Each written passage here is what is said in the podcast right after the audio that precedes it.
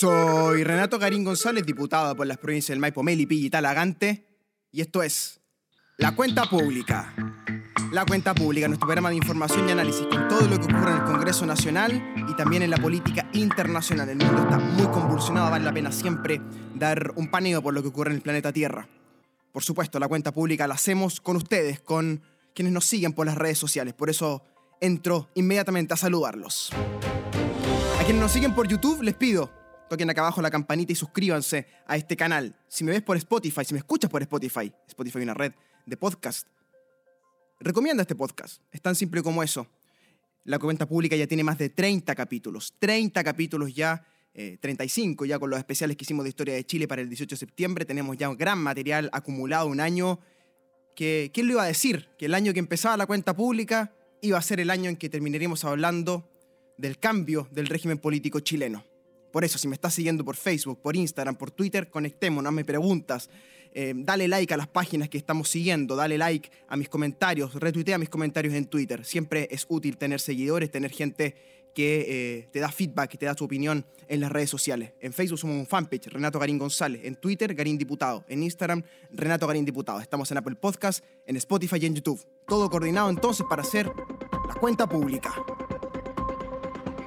Y por supuesto la cuenta pública tiene que comenzar hablando de la historia, ¿no? ¿Cuántas veces has escuchado esta semana que estamos ante un pacto histórico, un acuerdo histórico, un momento histórico, un podcast histórico, un diputado histórico, un noticiario histórico, todo histórico? Es sorprendente, ¿no? La obsesión que tiene la élite política chilena por la historia por ver sus nombres guardados en el cofre de la memoria popular, por quedar anotados, por así decirlo, en los registros públicos del devenir nacional, por firmar papeles y colocar sus nombres, por enlistarse los que están en una determinada causa, por hacer largos manifiestos y firmarlos con sonoras firmas. Es curioso, ¿no? Una clase política que probablemente por la gran influencia que tienen los libros escolares de Santillana, los eh, tratados históricos de Francisco Antonio Encina, por ejemplo, ¿no? ¿no? Esa manera de ver la historia de Chile como una colección de monumentos y de estatuas hace que la elite chilena piense que la historia se hace firmando papeles. Y claro, efectivamente, lo que ocurrió el día jueves pasado en el ex Congreso Nacional en Santiago de Chile puede ser calificado de historia. Pero son los historiadores los que deciden eso, no los políticos. Por ende, tratemos de hacer un análisis histórico entonces de lo que ocurrió este jueves, madrugada del viernes, en el ex Congreso Nacional. El 15 de noviembre que probablemente quedará anotado en esos libros de historia. Lo que no sabemos es qué va a decir la historia sobre esta historia que cuentan los políticos. La historia dirá probablemente que mm, los años 80 fueron la década más convulsa que recordaba la historia patria, solo comparable con esta década de ahora. La historia va a decir que la constitución de 1980 fue hija de su época, de una dictadura militar y de una transición política siempre inacabada. La historia va a decir que ese texto constitucional fue reformado más de 90 veces, en más de 16 paquetes de reforma. La historia va a decir que hubo plebiscitos para aprobar esa constitución, uno de ellos ilegítimo en 1980 y el otro bastante más razonable en 1989 después del del 88. Curioso, cuando Ricardo Lagos reformó la constitución de Pinochet y le puso su firma, no plebiscitó las reformas. Es curioso entonces que ahora, con la historia a cuestas, sean los plebiscitos los que sean la herramienta para legitimar la constitución que vamos a escribir en el futuro. Un paso adelante, sin duda, una, una mirada nueva respecto a las instituciones. Aunque la historia cuenta que la historia de Chile está repleta de estos intentos siempre fallidos. La década de 1820 en adelante se conoce como una época de anarquía constitucional o de ensayos constitucionales, porque hubo cuatro constituciones. La de O'Higgins, el 22, la de don Juan Egaña, la constitución moralista del 23, 1823, luego los eh, ensayos federales, las leyes federales convertidas en la constitución federalista de 1825 por el jurista eh, José Miguel Infante, que le da nombre a muchas calles en Chile. Y luego el 28 la constitución liberal del español José Joaquín de Mora. Todas esas cuatro constituciones fracasaron, por supuesto, porque después de eso vino la constitución del 33, que en principio iba a ser una reforma del 28, aunque por supuesto se le nariz el proceso y Portales terminó redactando, junto con Mariano Egaña, la constitución del 33, que es, hasta el día de hoy, la más longeva en la historia de Chile duró 97 años. Sí, claro, porque se dice que la del 25 es la del 25, pero en realidad empezó el 30 a regir la del 25. Y si somos rigurosos, rigurosos, fue el 32. Por ende, la constitución de 1833 estuvo vigente del 33 al 32. Al menos, al menos de manera rara, ¿no? Eh, son muchos años de una constitución para Chile, para Latinoamérica. 92 años formales y materiales, yo diría casi 99, 100 años, ¿no? Hasta que vuelve Alessandri de Italia. Sin duda la constitución más longeva de, de, de nuestra historia, y se confirma ahora, ¿no? Porque la del 25 duró hasta el 80, o más bien materialmente hasta el 73, poquito menos 50 años entonces, 48 años, y ahora entonces la constitución de 1980 se anuncia su transformación, su cambio, su reemplazo, 40 eh, años después. ¿no? Entonces, cuando mm, se cuenta la historia, hay que mirar en perspectiva esto y decir que sí, que se ha conseguido un gran avance. Un gran avance. Pero ese avance tiene una historia, una historia real, que es la historia de Chile. Que nos invita a ser un poquito escépticos, a mirar con cuidado lo que ha ocurrido y a pensar con, mucho detenimiento lo que realmente ocurrió. Te invito entonces a que hagamos un doble clic ahora, visto este paneo, en los hechos del 15 de noviembre, del 14 y 15 de noviembre, y veamos cómo entonces se construyó este acuerdo. En el medioevo, no sé si ustedes saben, yo soy profesor de historia del derecho, entonces el medioevo es algo que me fascina muchísimo. En el medioevo nació una, suerte de fórmula legal, popular, que cuando morían los reyes, se decía, el viejo rey ha muerto, viva el rey. Esto en teoría política, la teoría del medioevo, se habla de los dos cuerpos del rey. ¿No? El, cuerpo físico del rey, que muere como todos los seres humanos, y el cuerpo institucional del rey, que es un lugar creado por las instituciones que un cuerpo humano ocupa. Más tarde, cuando la eh, modernidad se tomó las instituciones y reemplazó entonces las concepciones que teníamos del mundo, se empezó a decir, la vieja constitución ha muerto, viva la nueva constitución.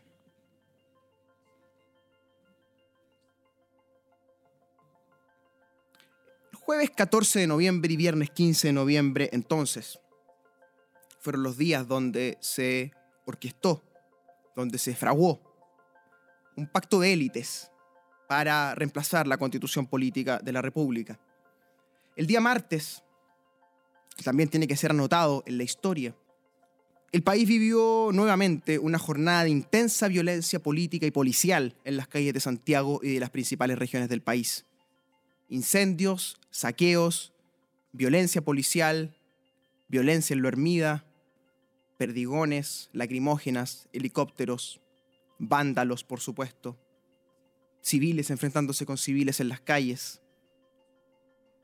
A eso de las 10 de la noche, el país especulaba, hace caso el presidente Sebastián Piñera, llamaría o no a un nuevo estado de excepción constitucional, un estado de emergencia.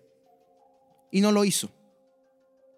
En vez de eso, llamó al país a tres acuerdos gigantescos, tres acuerdos para salvar la institucionalidad. Un acuerdo por la paz, un acuerdo por la nueva constitución y un acuerdo por la justicia. Inmediatamente, la oposición política, conducida por los principales partidos, llámese la democracia cristiana, el Partido Radical de Chile, el Partido Socialista, el Partido por la Democracia, los partidos del Frente Amplio que están constituidos, se vieron interpelados entonces por esta pretensión de buscar una, una salida en el, en el mapa, en el territorio, para que Piñera pudiera tener una salida a la crisis. Ya en Valparaíso, el día miércoles, hubo reuniones entre em, parlamentarios y presidentes de partido para ir configurando un posible acuerdo desde la UDI hasta el Frente Amplio, para llamar a un plebiscito. Este era todo el punto que se discutía durante esos días, si acaso se podía llamar a un plebiscito para preguntarle al pueblo si quería o no una nueva constitución. La UDI no quería llamar al plebiscito. Esto es un hecho, está en la prensa. Jacqueline Van Nesselberg se negó al tema durante eh, semanas. Y el miércoles se veía que no había camino de acuerdo. Cuando, cuando Piñera llama entonces este acuerdo, la élite recoge el guante y la oposición toma su, su agenda para hacer una nueva constitución y topan entonces la UDI. Y toda la negociación del día miércoles, jueves y viernes, hasta la madrugada, se trata de convencer a la UDI. Esta es la realidad del asunto convencer a la UDI. Porque es la UDI la heredera de la Constitución. Jaime Guzmán es el fundador de la UDI. Esto no es trivial. Andrés Chadwick, gran coronel de la UDI, el máximo coronel de la UDI, es profesor de Derecho Constitucional, enseña la Constitución del 80. O sea, la Constitución tiene un férreo vínculo con la Unión Demócrata Independiente, con el gremialismo. Qué difícil es entonces entender esto si uno no pone sobre la mesa de que era la UDI la que tenía que dar el visto bueno. Esto hasta el miércoles. El jueves tuvimos sesión en Valparaíso para aprobar en general el presupuesto. Y en la tarde, en la tarde, muchísimos parlamentarios se trasladaron a Santiago. Teníamos sesión el viernes también por el presupuesto todo el día, de hecho, de las 9 de la mañana hasta las 2 de la mañana del día siguiente, el sábado. Por ende, yo me quedé en Valparaíso. Pero muchísimos parlamentarios se fueron a Santiago y se autoconvocaron en el Congreso Nacional. Esto es muy interesante de verlo. El Congreso Nacional funciona formalmente en salas y en comisiones. En salas y en comisiones. Al funcionar en salas y en comisiones, se conocen proyectos de ley, a los cuales se hacen indicaciones y se votan. Eso, es en general el Congreso Nacional, cómo funciona. Bueno, el día jueves en el acuerdo histórico no ocurrió nada de eso. Los presidentes de partido y algunos jerarcas de distintas edades y perfiles y distintas eh, tendencias políticas se autoconvocaron en el Congreso para llegar a un acuerdo. Ya anunciaron un acuerdo con la prensa en los pasillos, ¿verdad? con ellos paseándose delante de las cámaras permanentemente, anuncian un acuerdo entonces que queda en un papel firmado por 10 presidentes de partido y un diputado.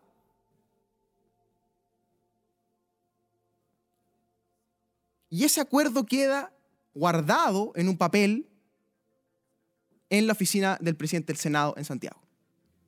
O sea, no hay un proyecto de ley, esto no ha ingresado a una comisión, esto no ha sido votado en el Congreso, que es lo que tiene que ocurrir.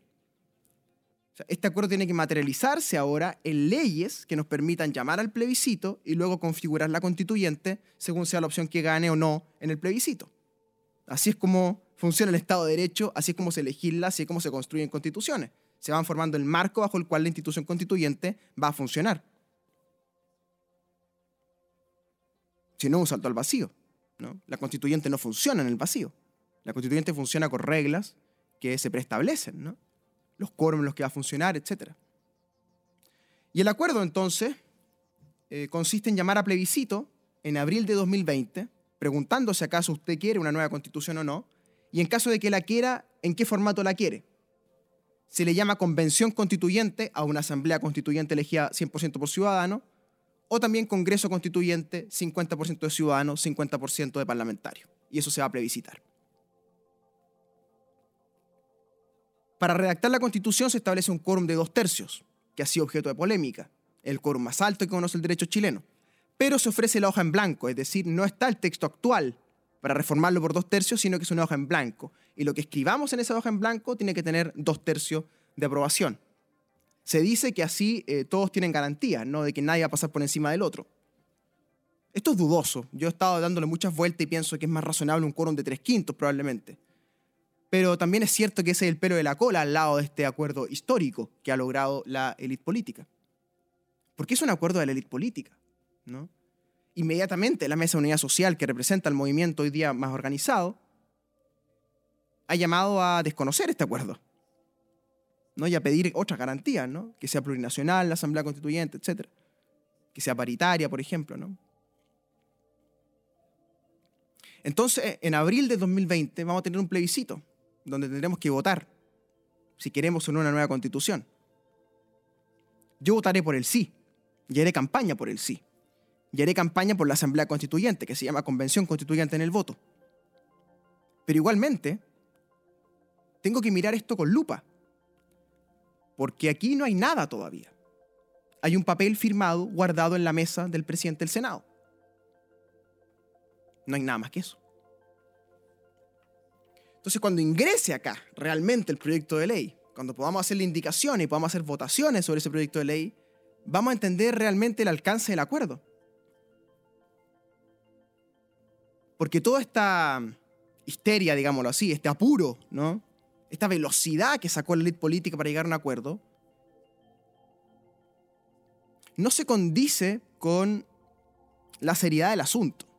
O sea, una instancia constituyente, un plebiscito, no, se puede discutir en 12 horas, digamos. No hay que madurar esto durante un par de semanas, un par de meses, y en lugar el Congreso Nacional mediante leyes, para llegar al plebiscito en abril de 2020, por supuesto.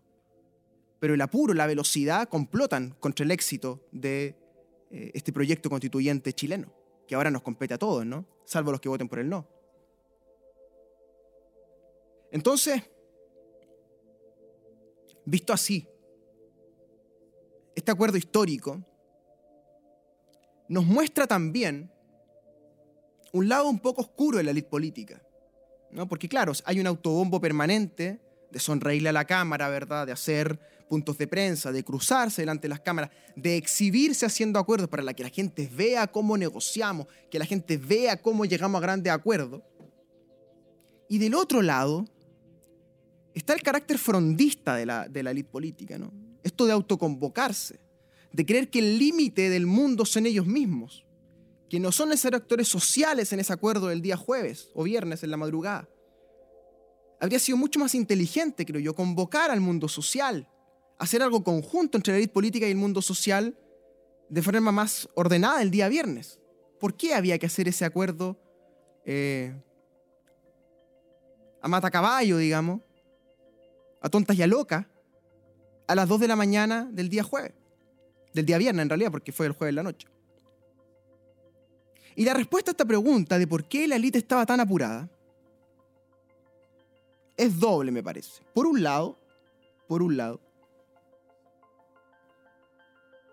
la élite pensaba y sigue pensando que acciones institucionales concretas como esta pueden bajar el nivel de violencia en las calles. Y eso está por verse. Los informes del INDH siguen hablando de enorme violencia en las calles, de enorme violencia policial sobre todo. Los casos han aumentado desde que se anunció el acuerdo y esto no se ve que esté bajando en intensidad. Eh, hay incendios forestales ocurriendo. Se habla de miles de hectáreas quemadas intencionalmente. Es decir, el país sigue en una situación de compulsión social eh, bastante evidente. La historia, de nuevo, va a tener que decir si el acuerdo sirvió o no para bajar las pulsiones. Y por otro lado, la segunda razón es lo que te vas a enterar pronto esta semana, que es que se ha presentado una acusación constitucional contra el presidente de la República, Sebastián Piñera. Una acusación constitucional firmada por prácticamente toda la oposición, salvo el Partido Radical y la DC, lo que anticipa probablemente un resultado dentro de la Cámara de Diputados en caso de que esta se, llegue a votar, ¿no? La DC y los radicales probablemente votarían con Piñera. Pero esto va a polarizar al país enormemente entre los que estén a favor y en contra de que el presidente continúe en su cargo, porque una acusación constitucional pretende cesarlo en su cargo.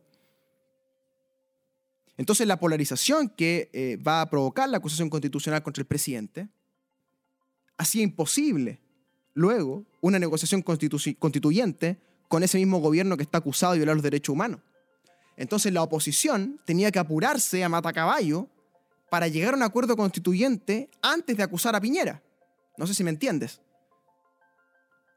O sea, tenían que hacer una cosa antes que la otra, porque si acusaban a Piñera antes del acuerdo, el acuerdo era inviable. La UDI jamás se iba a sentar a negociar con un presidente acusado. Entonces, el acuerdo se hace a mata caballo, ¿sí? a tontas y a locas, entre el jueves y el viernes, y se incluye una serie de cosas en el acuerdo que van desde lo más general, que es el plebiscito, hasta la inhabilidad de los constituyentes a futuro. esto es como hacer una lista de compra y decir voy a comprar un auto, un canguro, una lechuga, mantequilla, un remedio, una pelota de fútbol.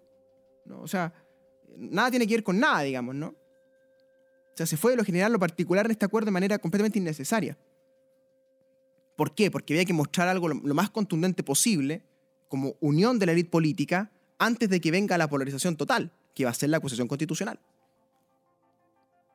Yo no he firmado esa acusación constitucional. Sin embargo, eh, considero que el presidente de la República tiene responsabilidades muy serias en lo que ocurrió este mes y medio. Dictando el estado de emergencia al comienzo, llamando al COSENA de forma irregular, hablando de guerra interna, confundiendo el estado de emergencia con el estado de sitio en un lapso lingüístico increíble. Es decir, asusando el conflicto. Solo en los últimos días lo hemos visto bajarse de esa tesis, aunque continúa a veces en eso. ¿no? La última cadena nacional que hace el presidente de la República habla claramente de que tuvo que decidir entre un estado de excepción y eh, el, acuerdo constituyente. ¿no? Entonces uno, uno, se, pone a pensar si acaso esto continúa, el acuerdo constituyente ya está. Eh, ¿Cuál es la opción? ¿Un estado de excepción solamente? Es decir, eh, la conducta del presidente ha sido muy errática incluso para aquellos que votaron por él. Entonces, el sector más duro de la derecha, que está con José Antonio Caz, con la zona más, más dura de la UDI, está mirando a Piñera con mucha desconfianza también. Entonces es un presidente que, como decía Carlos Peña en su columna en el Mercurio, se ha vuelto inútil.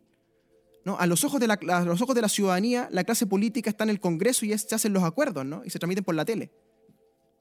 A los ojos del mundo, Piñera está quedando como un violador de derechos humanos a los ojos de los economistas, el milagro chileno se vino abajo.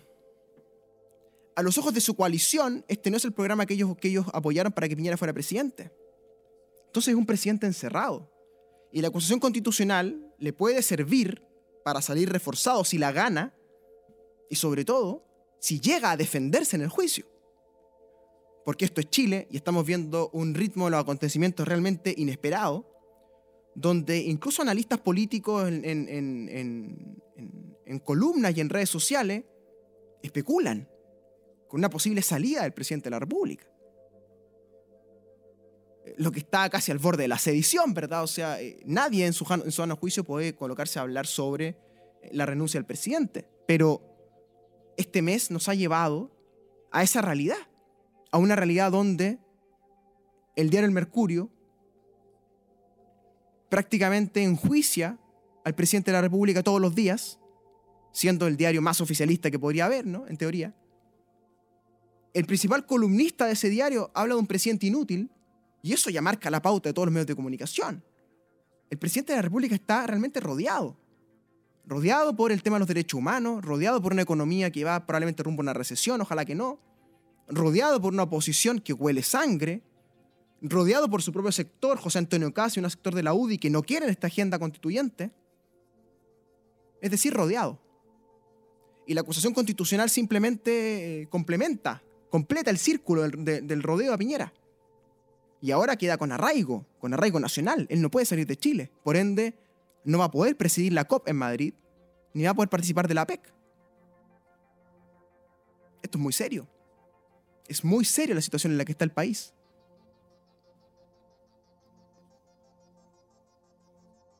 Entonces, cuando nos vayamos y esta élite política vaya de salida, que puede ser ahora, en un lustro, quizás cuando, estos días que estamos viviendo van a marcar una tendencia hacia el futuro. ¿Quiénes estuvieron en, qué lado, no? Y en esa perspectiva a mí me pareció correcto no participar del acuerdo. Voy a votar que sí en el plebiscito, voy a apoyar la ley, voy a tratar de que se mejore lo que se acordó. Pero esto es con la gente. Esto es con el movimiento popular, esto es con las personas, con los ciudadanos, con los de derecha y con los de izquierda, con los que votaron por el presidente y los que no. La clase política no puede autoconvocarse y encerrarse en el Congreso Nacional a tomar las riendas del país así como así. Esto ya lo conocimos, lo vimos. Se llamó la fronda. A esto no le da para fronda. Son una frondita, una versión un poquito más decadente, más precaria. Pero el mismo espíritu de tomarse las cosas eh, y decir, nosotros somos la élite política, nosotros decidimos el futuro, nosotros colocamos nuestro nombre en un papel.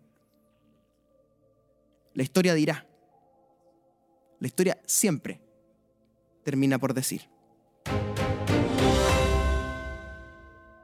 Antes de despedirnos, hagamos un breve paneo por lo que ocurre en el mundo tan convulsionado que estamos viviendo. Hay conflictos sociales en todos los continentes, hay presidentes en el borde en todos los continentes, hay un presidente renunciado en Bolivia.